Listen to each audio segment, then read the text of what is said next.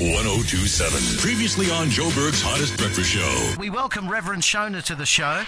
It's our first day on air. It's great to have you here, Rev. Uh, It's absolutely wonderful to be here on this momentous occasion. and, and we're going through a rough time. We, you know, today I woke up to 19,000 cases of COVID Yes. here in South Africa. So, wow. Very hard you know, time. people are, you know, generally scared at this situation. Yeah.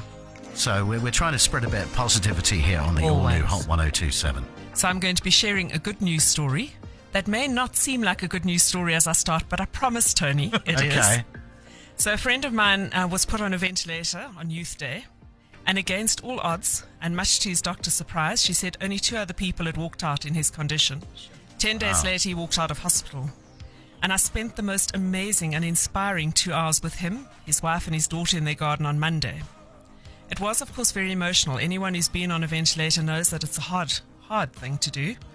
And he shared his experience, gave us advice on how to cope if we should ever find ourselves in those situations.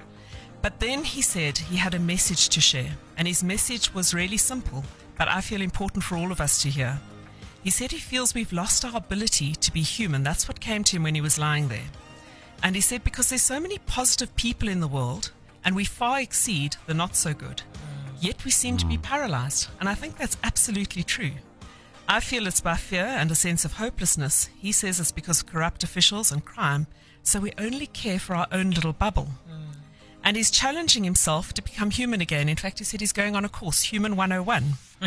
and because it takes 21 days to form a habit, for the next 21 days, every day, he's going to do something for someone or for nature or for a situation outside of his bubble.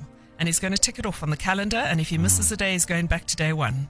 He says it doesn't matter where, when, how big, or how small, as long as it's outside of his bubble. I was just thinking about that, and I think I'm going to challenge all of us to do the same.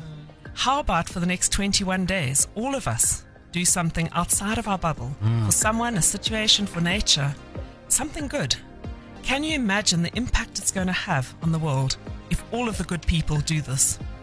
And so that's my challenge for you today. Let's go out and do something good.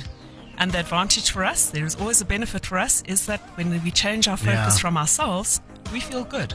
Yeah, I think we can be uh, really isolated within ourselves. And many people yeah. are feeling isolated, Yeah. and because of the lockdown, we're feeling even more isolated. Yeah. But it doesn't mean we can't do good. Okay, Reverend. Joe Berg's Hottest Breakfast Show. With Tony, Buddy, Simon, John, and Rockety. Weekdays 6 to 9 on Hot 1027.